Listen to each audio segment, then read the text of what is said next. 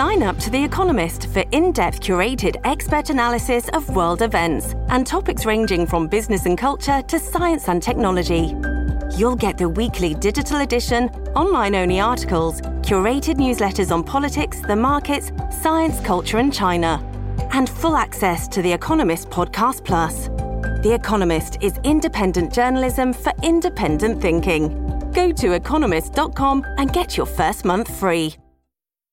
This episode is brought to you by Shopify. Whether you're selling a little or a lot, Shopify helps you do your thing, however you cha-ching. From the launch your online shop stage, all the way to the we just hit a million orders stage. No matter what stage you're in, Shopify's there to help you grow. Sign up for a $1 per month trial period at shopify.com slash special offer, all lowercase.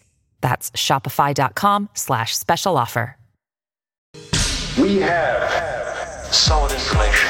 The top of the hour means it's time for a Dirt Alert. An up to the minute look at what's going on in the world of entertainment on My Talk 1071. Tell us some behind the scenes stuff.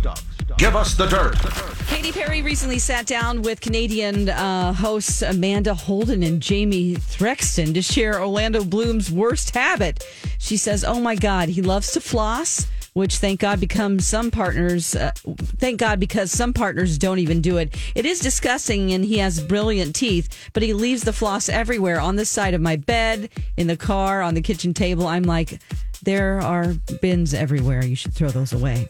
On Sunday evening, Bob Saget was honored by his former America's Funniest Home Video family. Uh, current host Alfonso Ribeiro announced a tribute to the comedian. Uh, Saget hosted AFV for eight years, seasons 1989 to 97. In a press release from ABC, the network behind AFV uh, and Saget's long running sitcom Full House called Saget a comedy legend and the backbone of a TV show that has gone to that has gone on to entertain not only America but the world.